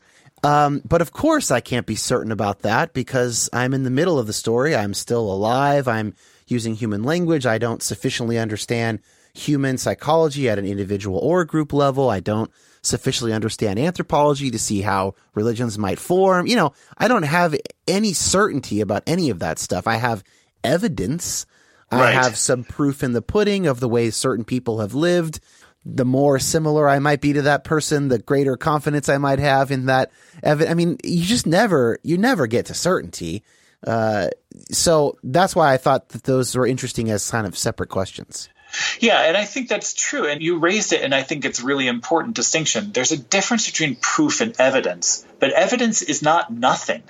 Right. Evidence is right. Evidence is something, right? Um, people are convicted all the time on evidence that isn't proof, right? you know, and yeah. and I, and I think there is something to that. I mean, I remember being a part of this debate one time on the existence of God. You know, atheist versus you know theist kind of thing and one of the things i pointed out was i cannot say that there is proof for what i believe i believe there is evidence for what i believe and you might not believe that that evidence is proof but you can't deny that there's evidence and, and i think that that to me is where i come down is there's enough evidence that I feel like there's probable cause, right? We can move forward.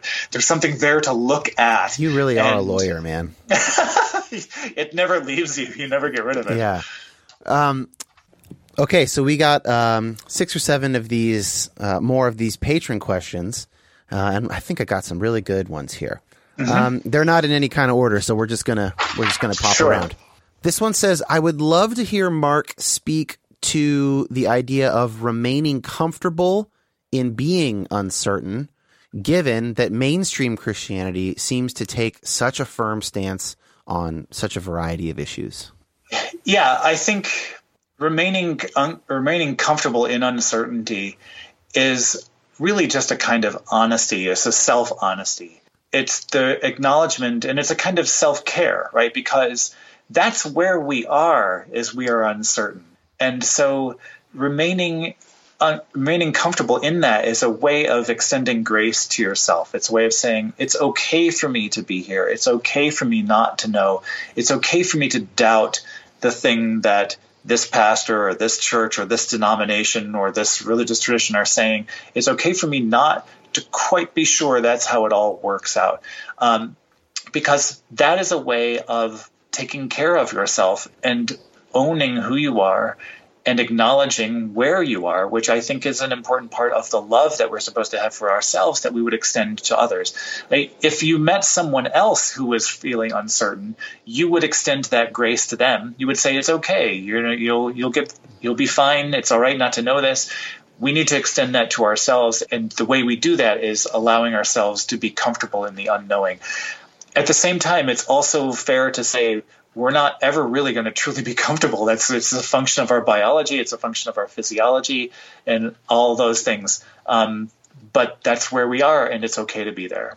I have another question asking what your own practice is in in staying comfortable in in not knowing, and and this person the way they phrased it is like maybe especially when that's new. You've got the old comfort yeah. and you have the new uncertainty. Um, and do you have any practices that you do to actually work on this? I think first and foremost, you have to name it. You have to say, I'm, you know, it's a kind of mindfulness on some level, right? Is the, look, this is, I'm feeling really anxious right now. I wish I had the answer to this. I wish I knew, but I can't know. All I can do is just kind of day by day and, and accept the fact that there are some things I cannot know and or at least not know immediately or whatever. And I think it's a way of training yourself up, kind of like the folks you're talking about who, after a lifetime of living lives of faith, have come to a kind of assurance. It's by training yourself up to be okay in the uncertainty that you exercise those muscles a little more. And a lot of that requires, you know, again, more self grace. It's like, yeah, I'm feeling really anxious. I really want certainty. I really want a resolution to this but I can't have it. And it's okay that I can't. And just kind of reminding yourselves of those things.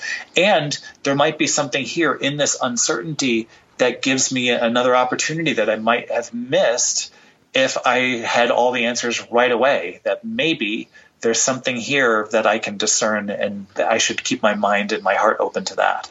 I think there's also some comfort in reminding yourself, as we mentioned at the very beginning of the chat, it's not just Christianity. I mean, so if I'm right. coming out of a particularly conservative Protestantism, well, that's what I'm coming out of. But I could be coming out of radical Islam. I could be coming out of some cult. I could be coming out of, I don't know, like been raised by super lefty parents in a kind of, you know, LA self congratulatory whatever and i'm coming out right. of that and realizing that farmers have an opinion too you know like there's right. all like certainty is being peddled everywhere It right. is more a feature of human brains than it is a feature of christianity and that's so that exactly can help as well to just remember that right I, I think that's exactly right is that we are going to want it and we won't be able to get it. And you know, we also are going to want to eat all the sugar and fat and salts that we can find because we're biologically programmed to seek those out.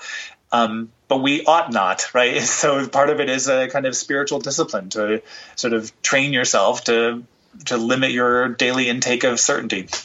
This leads to uh, a really good question that I love. That is very difficult. Certainty is great for community cohesion Uncertainty, not so much.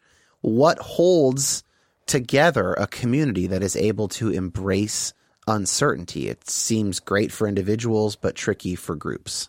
I think the thing that would have to bind the group together is the creation of a space in which people can explore and be authentically who they are. That if you can commit to that, then you can commit to creating this space where people are allowed to be uncertain and where uncertainty is welcome in that community life. That then, and on some level, becomes the definition of the community. We're the community that allows people to be unsure of things. We're the community where it's safe to doubt, where the questions are more important than the answers. Those kinds of things they are a commitment to embracing uncertainty. I suppose you have to be certain about your uncertainty, but yeah, well, really, you, your whole your whole book yeah. is an argument that we can be nothing but certain that we will have uncertainty. I mean, that is That's sort right. of the thrust of the book. I think what you can have is a community in which the the spiritual discipline of exploring and of questioning and of doubting and of reflecting and seeking and growing are the values that then becomes a community where uncertainty does not destroy the community, actually makes it stronger. I have a question here following up about that and, and the interfaith community. Uh, is this kind of conversation, is there evidence of this very similar conversation about certainty itself, uncertainty itself in other religious traditions that you have come across? Like, are Muslims having this conversation? Are Buddhists having this conversation? Are Sikhs having this conversation? Yeah, absolutely, they are. Um, I'm, you know, in, Judaism's been having this conversation well, about sure. five thousand years. Yeah, yeah. so, yeah. so, um, and yeah, and the thing is, part of the presentation that we get of other religions is that they're monoliths, right? I mean, you know, in our community, we're all different, but those people, they're all alike, you know. And what is that called? Outgroup homogeneity bias, I believe, right. is the technical psychological term. Yeah, and so what happens is that when you actually look into these traditions, you find the very same questions, the very same wrestling, uh, the very same reflection on things. And going far back, I mean, I found some really great stuff by Muslim scholars who were, you know, there there was a time when different sects of Islam were all condemning each other as unbelievers, and and it was the uh, philosopher mystic Al Ghazali who argued that so long as you believe in something in some way, you could believe it metaphorically or you could believe it literally, but you're still believing in it. Like, so you might think it's just an allegory, but that's believing in it, even if you're believing in it as allegory. So you see that there's this embracing of different ways of even interpreting a common religious tradition to create a common, you know, community. Yeah, that's awesome. This is kind of a devil's advocate question, I'm pretty sure. Uh, sure. And this person asks, when it comes to relationships with non Christians, how could uncertainty be a better state of affairs than certainty in one's beliefs, as we're rubbing shoulders, so to speak? Well, I think it comes back to that point about being willing to listen to what somebody else has to say, right? If I've got all the answers, then my Muslim neighbor or my Buddhist neighbor is really just now an object of my evangelistic efforts, right? That's that's the only role that person plays as far as our relationship goes. But if I think, well, I might not know everything, then I can have conversations in which I actually seek to learn about that other person's tradition. And in my own experience, whenever that happens, I always find some commonality, some truth that I had never before noticed, you know, even in my own tradition. Um, you know, when I have conversations with Muslim friends, they'll say, "Oh, there's this hadith of the Prophet. He says this and that," and, I, and I'll think that's that's in the Gospel of Mark. It's just the same thing, or whatever. you know. So suddenly, I realize that there's a lot more opportunity for some kind of common relationship that wouldn't exist if I thought that I had the answers, and therefore the other person must not have them. And my job is to make sure they understand what the truth is. And I'm missing out on a way of understanding my own truth even more deeply.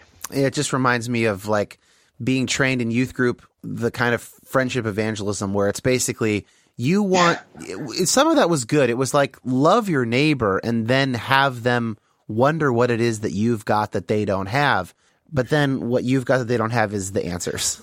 right. but the first right. part is good. Um, right. So these la- last two questions are sort of about the limits of uncertainty. The sure. first one is Can you distinguish the difference between uncertainty and apathy? Or alternatively, mm-hmm. how do you use uncertainty as a tool to dive deeper rather than as an excuse to distance yourself from your faith? So, this is where the uncertainty as the gateway to what I think of as a more meaningful faith comes in, because the uncertainty is being embraced as part of faith, not as a reason to avoid it or to hmm. get out of it. So, what it means is I already have the impulse toward a faithful life. I sense that there's something deeper, that there's some meaning, some purpose to all of this. I just am unsure about what that is, and I'm unsure about how to how to understand it. So what I do is I take that uncertainty and say, well, I don't know, but here we go, right? Off to a land that God will show me, right? Leave your country, your kindred, and your father's house yeah. to a right um, we're, to a we're land. heavy on Abram today. That's right, and I mean, there's a reason he's the model of perfect faith in three great world religions, right? Right, right. Um, that is the faithful, uncertain response me going, well, I don't know how this is going to work out, so I'll just stay home here in Ur is not the faithful response. That is the apathy, right? That is where I'm allowing the uncertainty to dictate what I do.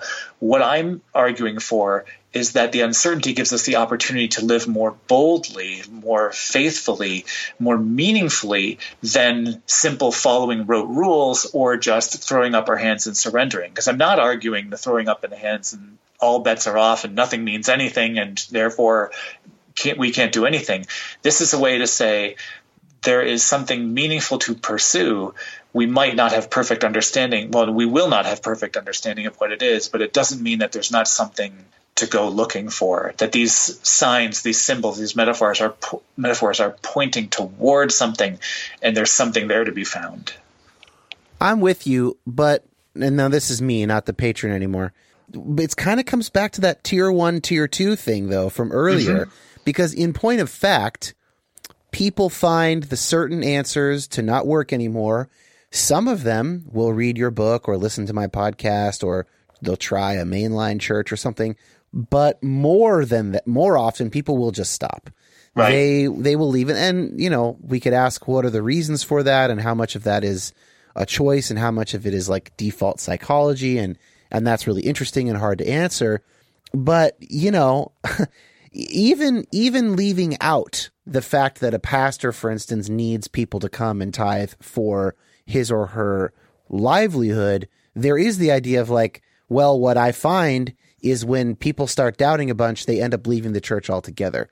And and so are we willing to sort of lose a bunch of people, maybe temporarily, maybe forever, in order to pursue the pearl of great price for mm-hmm. some, knowing yeah. that most people will never get there. I mean, this is a really interesting and difficult question. Yeah. I I guess my thinking on that is that's why this has to be modeled. Where people have to see what faithful doubt looks like. They have to see visible models of it so that they don't assume that the only way to accept doubt is to walk away from the whole thing.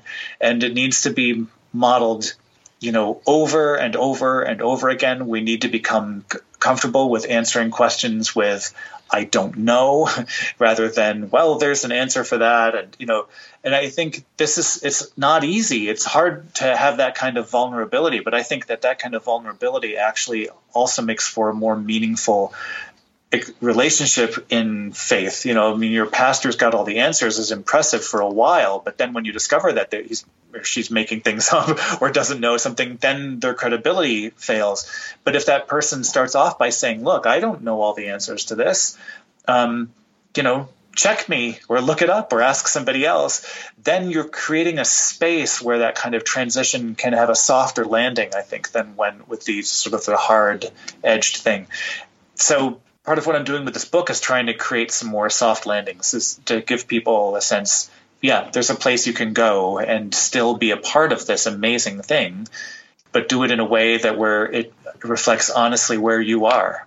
It's worth noting, I think that it's not only liberal Christians who are willing to embrace uncertainty. Like I have a friend, Andy, who's a Calvary Chapel pastor, and he's all about uncertainty. He's just kind of yeah. like, yeah, that's a tough one. I don't know the answer to that one. And and sometimes I can think that he's copping out by appealing to mystery. Maybe if it's a, if it's an issue that I think there's actually kind of an answer on, and he doesn't. But like, yeah. I'm I'm sort of respecting him and appreciating him a bit more throughout this conversation as someone in an evangelical pseudo denomination who does actually instantiate this kind of uh, mystery and willingness to have uncertainty. So you might find this even in a conservative church. Right. Yeah, I think you're starting to see places where it's showing up more and more because younger generations are not satisfied with pat answers and you know they they can smell a bill of goods when they're being sold one because and, they have wikipedia and google right. i think is a big part of it right and it's why there's so many nuns, right because they look and go yeah that can't be the whole story i don't buy N-O-N-E, it. no no religious yes. affiliation not uh, catholic nuns yes yeah. that's right Although I imagine there are a fair amount of nuns who doubt as well, but there are. Um, but there's certainly the, not so many nuns these days. Right. there are not very many of those nuns. That's true. there is a tremendous body of people out there who do sense that there is something worth pursuing in the spiritual arena. They they will identify themselves as spiritual and not religious, but not religious. You know, they they're looking for for meaning and purpose in their lives, and I think religious organizations that are smart will be looking for ways to incorporate uncertainty and doubt in the way they reach out because they will, will want to create spaces where this increasing group of people will be able to find a home that's authentic and honest. Let's close with uh, one final patron question that is on the personal level. This person asks, when can uncertainty be unhealthy? I'm usually quite comfortable questioning things and saying, I don't know to a lot of things, so he's on the right track. Mm-hmm. But I feel like there could come a point where I don't know which way is up. And that feeling of not being tethered to anything, to anything certain, leads to an unhealthy state of mind. Yeah, I think uncertainty, if it's an excuse for inaction, it can be a problem. If uncertainty, right, if you're just slipping into nihilism or uh, that's that's a problem. But I for me, the uncertainty is let me say this faith is a choice. Faith is a choice to see the world as a world defined by love, not by fear, by justice, not by injustice, by community rather than by self interest, right? It's a choice to see it that way because you are perfectly legitimate if you look at it and say, it's not any of those things you know, it's it's completely full of injustice and violence and self interest and all that stuff. Right? So so when we say that God is at work, when we say these things, we are making a choice not just to act out our lives that way, but to see the world that way, to find those God moments, to see the love and grace at work in the world. And so faith requires a positive step forward the uncertainty is what I'm arguing doesn't prevent you from doing that. It can actually allow you to do it more deeply, more meaningfully. But you still have to make that same choice to actually do something, to actually engage with the world in a meaningful way. So whether you are certain or uncertain, the choice in faith is still the same. You still have to say, I choose to see the world this way and I choose to live my life according to it. The uncertain just admits I might be wrong about this, but this is how I feel my heart pulling me. This is what I think the world is about. This is what seems meaningful most to me. So therefore, I will choose to follow it, even though I cannot know for sure. That's maybe a way to distill everything we've been saying is that you might have been taught that the important metric here is certainty versus uncertainty, but actually it is commitment versus non commitment. Right. That's really the value question is are you committed to your religious faith or are you not committed? Rather than are you certain of the propositions within your faith or are you uncertain of them? Exactly right because at the end of the day you still have to make that choice and you have to set out on that journey, whether you admit you know where you're going or not, right? And I think because well, I'm arguing we can't know where we're going all the time, it's healthier to say, I'm not sure. And that opens you up to a more meaningful experience along the way.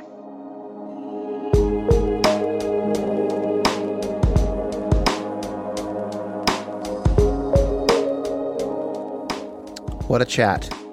So, Patron question, listener question from Josh. What comes after permission? Even if we no longer feel beholden to toe the line for an institution, often there is a deeper mourning process that occurs between ourselves and the internalization of those rules, beliefs, or practices. I'd be curious to hear more about your own internal or emotional process that has occurred alongside the intellectual liberation you've experienced. I know that for myself and many others, there seem to be phases to our exodus has mourning played a role for you as well? It's a great question. My first thought is what comes after permission is the continuation of a life of faith, hopefully less burdened by whatever was laid on you by people in your faith community earlier in life. I mean, everything comes after permission in that sense. But I like how Josh's question is getting at more of the emotional aspects of this process. And I'm grateful actually to be able to think through this and answer it here. I think we tend to spend a lot of time, especially on podcasts, discussing ideas, theology, theories, um, but feelings matter too. We are in bodies, we are embodied, and our emotions are part of ourselves. Um, and we should listen to them because we can learn a lot. So, okay, as Josh says, we feel permission and we realize that no one particular institution or statement or faith or interpretation of the Bible or denomination or whatever should limit or determine what we can and cannot believe or how we ought to continue our life of faith. We recognize there are other institutions, there are other interpretations, there are other statements of faith, other denominations. Great. And that is experienced as a kind of freedom. But what comes after that? Should we mourn whatever part of ourselves has been damaged in the act of escape? We might naively assume that there will be no vestigial pain, no mourning process that's necessary. I mentioned this a bit ago on a previous Q&A, but I'm experiencing some of, some of this right now after leaving our church. Years of feeling like a partial heretic have left a certain mark on me, and I think that while I was still in those faith communities, I didn't let myself totally feel it. I thought about it plenty, but I came to the conclusion that what was necessary was for me to be kind, to disagree in love, and to not take it personally that we disagreed on some things. And I still think that's the right intellectual posture to hold. I do need to like let people have their differences of opinion. I have one, they have one, we have read different people, we've thought about it differently, we've had different experiences. That has to be okay. But it might not have been possible for me personally to stay in those communities and to also robustly feel the pain of that ongoing partial rejection maybe rejection is too strong of a word, but theological suspicion or something like that. But maybe I could have let myself feel it. And it's just that my own increasing realization that letting myself feel my feelings coincided with leaving the church. After all, this is something I've been working on recently.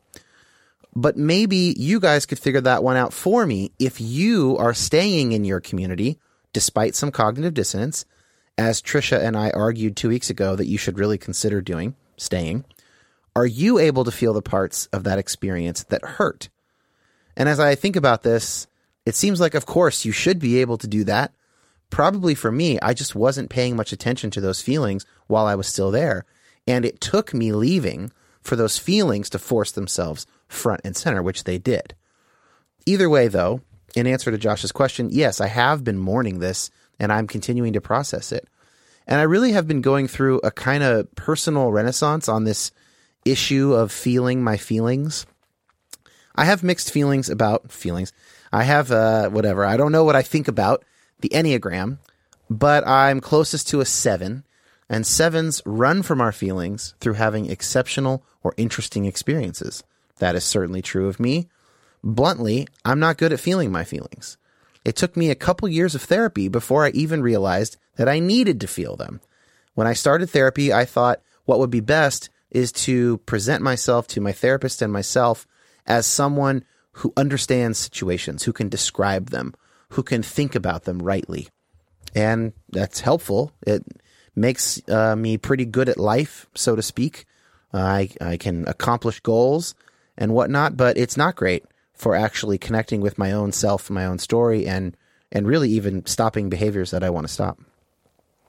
So it's you know coinciding with my church transition and with doing this podcast, which is the most overt and public thing I have made about my own faith thus far.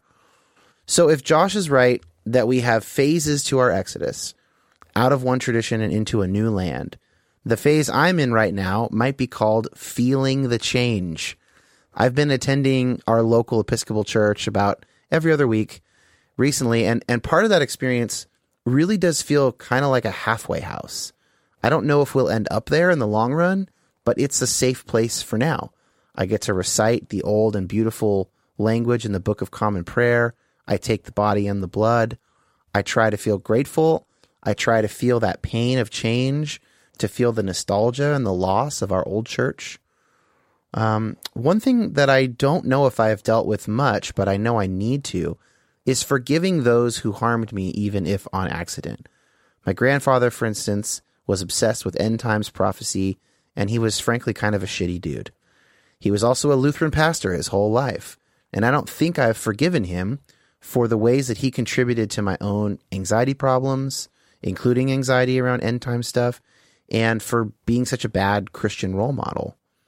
I don't think that I've really forgiven the larger end times industrial complex that we might call it for being so intellectually and theologically vacuous and for shearing away billions of dollars from gullible Christians.